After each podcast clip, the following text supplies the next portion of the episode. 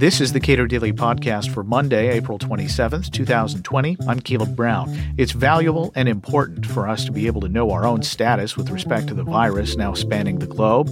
Cato Senior Fellow Dr. Jeffrey Singer discusses how the COVID 19 pandemic is bringing into sharp relief the fact that people have a right to discover this information, whether the FDA approves or not.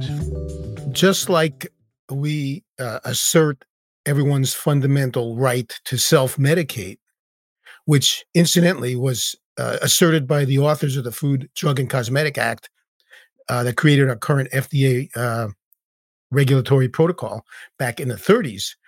Uh, we also have the right uh, to test to see what kind of medications we want to give to ourselves. It's basically an extension of our right to life. If we have a right to, to live our own lives and we own ourselves, we need to be able to get information about what we need to do to improve our health, protect our health, prevent ourselves from dying. So, just as we have the right to give ourselves medications and treatments to prevent ourselves from getting unhealthy or dying, we also have the right and, and the necessity to test to see what we need to give to ourselves if we need to give anything to ourselves. The uh, it, the current uh, regulatory regime that that emanates from Washington basically infringes on that right. We've been told that we cannot test ourselves until this central government in Washington, D.C. tells us if they think the test we're using is a good test. Now, I'm all for wanting to know whether the test I'm about to use is a good test.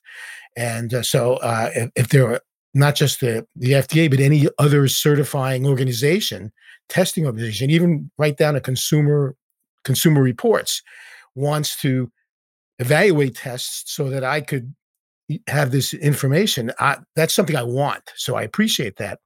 But at the end of the day, I have a right to decide, even if I'm told it's not a good test, whether or not I want to use it. And it all depends on my the the amount of risk I'm willing to accept, the amount of uncertainty I'm willing to accept. These are personal decisions, and uh, it's not only uh, paternalistic, but it violates my rights to not let me test myself to see what, if anything, I need to do to help myself. So uh, last month, the feds uh, opened up the ability for states to determine what tests would be allowed within their borders. What did that change practically? Well, that was a, a really good move uh, because up until then, basically, uh, the this country was way behind other countries in getting tests out because of the uh, approval process required. So, in within states' borders now, uh, at least during the duration of this emergency, uh, the governors or the, uh, the state regulatory authorities could decide what tests are going to be allowed. That's an improvement. Again, it still doesn't give you complete uh, ability to make your own mind up regarding the test, but at least it localizes the decision. So you have a number of states that, for example, have approved uh, antibody tests, which are tests that tell whether or not you've been ex- already exposed to the virus and perhaps have developed immunity. There's only one uh, approved test by the FDA, but many states have approved numbers of tests that are being used in in several locations. Uh, for example, California, there's a, a, a, test that was approved by within the state of California. It's being used now at the Stanford University, University of Southern California, and they're doing random sampling tests of California residents to see how many people actually have the uh, have had the virus. The same thing is being done in Massachusetts uh, with researchers uh, uh Massachusetts uh, Department of Health. So um, we're seeing a lot of tests are available on a local level that if you waited for the uh, you know command and control from Washington to happen, you never get access to them. The most recent example of this, um, after we learned at, at the end of February that the CDC's test and the CDC had a de facto monopoly on testing in the United States up until the end of February, that the test was defective. And then we realized, oh my goodness, we don't, we're way behind. We got to get going here. After we learned that, it would be, you know, very logical for a person to say, well, why don't we just use some of those tests that they're using in other countries that are proven to work? Uh, that's a good question. Well, now that that has been allowed, uh, just the other day we learned that Governor Hogan of Maryland uh, greeted a Korean Airlines uh, chartered plane from Korea at Baltimore Washington Airport uh, that was that had 500,000 test kits that have, are being used in South Korea very successfully. We've all heard about uh, South Korea's, uh, you know, uh, laudable testing program, how how effective it has been. So now residents of Maryland are going to be able to have access to the tests from South Korea. Now you notice the the FDA hasn't approved that. It's in fact, uh, to my knowledge, uh, reporters asked at one of these task force briefings, "Why didn't you let uh, the World Health Organization's test be used here?" And the best answer I heard to that so far is, "Well, they never asked the FDA uh, to uh, check it out and approve it. So they're waiting to be asked. Meanwhile, Governor Hogan didn't wait to be asked, and he got the tests in. So and lots of lots of credit is due to the First Lady of Maryland for uh, helping make that happen. Oh well, that's that.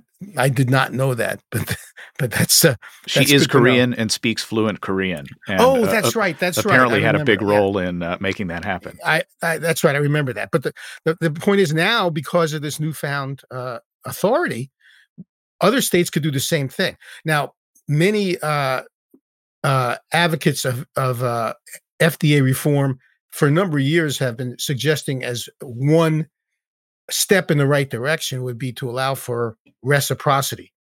Uh, in other words, uh, within the European Union, uh, if uh, let's say the French version of the FDA approved a drug uh, for marketing, then if they wanted to market it in Germany or Italy, they didn't have to go through the approval process all over again because Germany and Italy recognized the, a drug approved by any other member of the EU.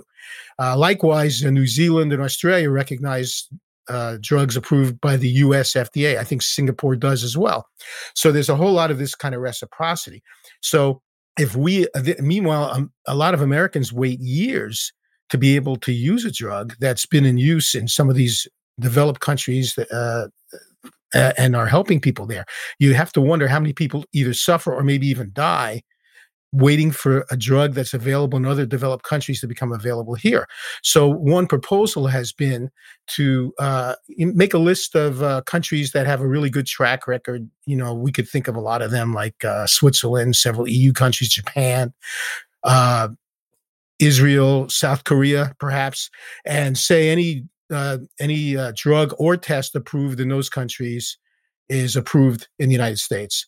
Um, and uh, that, but that hasn't really gotten anywhere.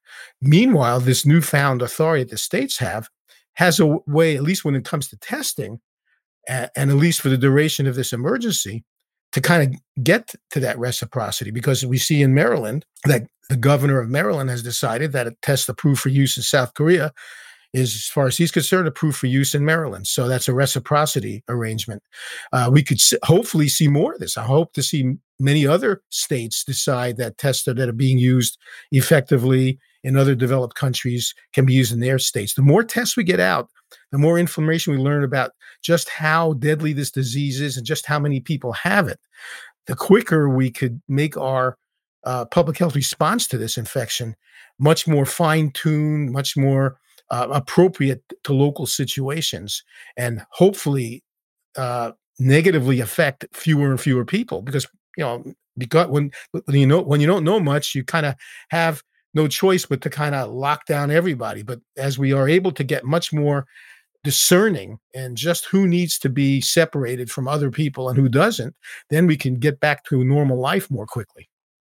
The FDA has stymied a lot of um, developments uh, for well over two months uh, in dealing with this uh, outbreak.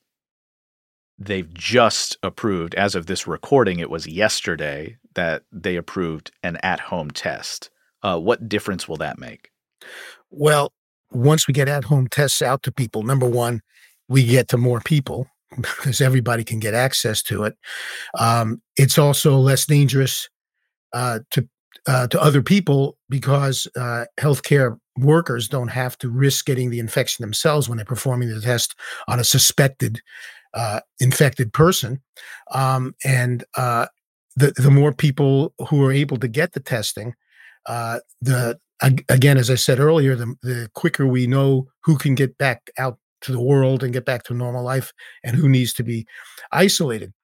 It's also uh, uh, the, the problem. The problem with with what's gone on now is there were several at home tests developed uh, last month by several companies around the country, and they actually were announcing they're going to begin marketing it. But then the FDA sent out uh, an advisory saying that they hadn't had a chance to uh, evaluate those tests and say whether or not they work. And it resulted in these companies pulling their tests off the market. So right now, there's only one at home test available in the United States. The other uh, thing is because it's just coming out, and it's by a very reputable lab, LabCorp. Uh, first, they're going to understandably make it available to people who are healthcare workers because they're at most at risk. Uh, and then uh, they say in the coming weeks it'll be available to the general public. And after you perform the test, you'll be given a special envelope and you mail it into the lab.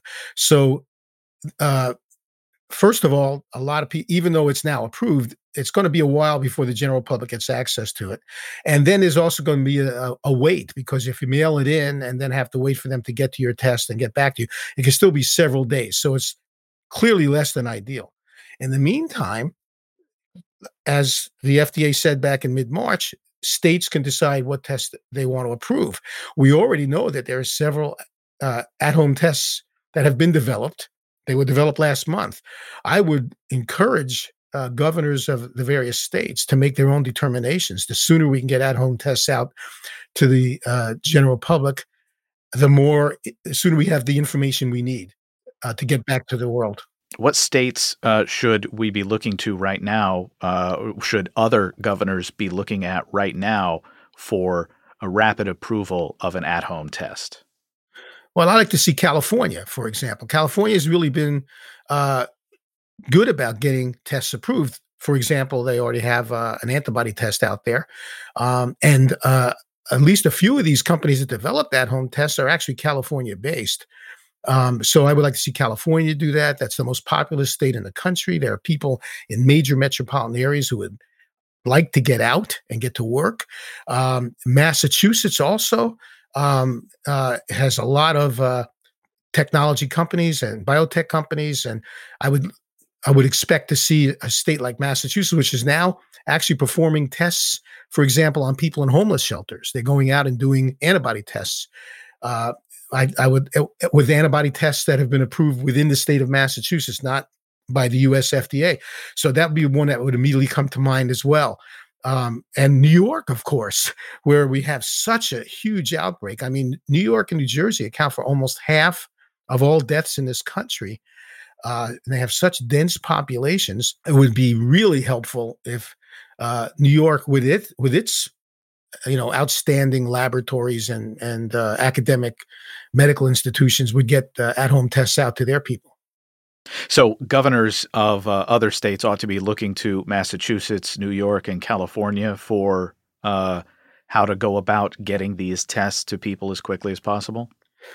Uh, yes, or actually, you ought to look to Maryland as well, because uh, you know Governor Hogan provided an example how you don't have to necessarily uh, work with domestic companies. There are fine uh, the, uh, foreign companies and, that are perf- working have tests that are working very well in other countries, and uh, their authority is not limited to the United States. So we should take advantage of some of the advances that are, uh, have already developed in other countries uh, around the world.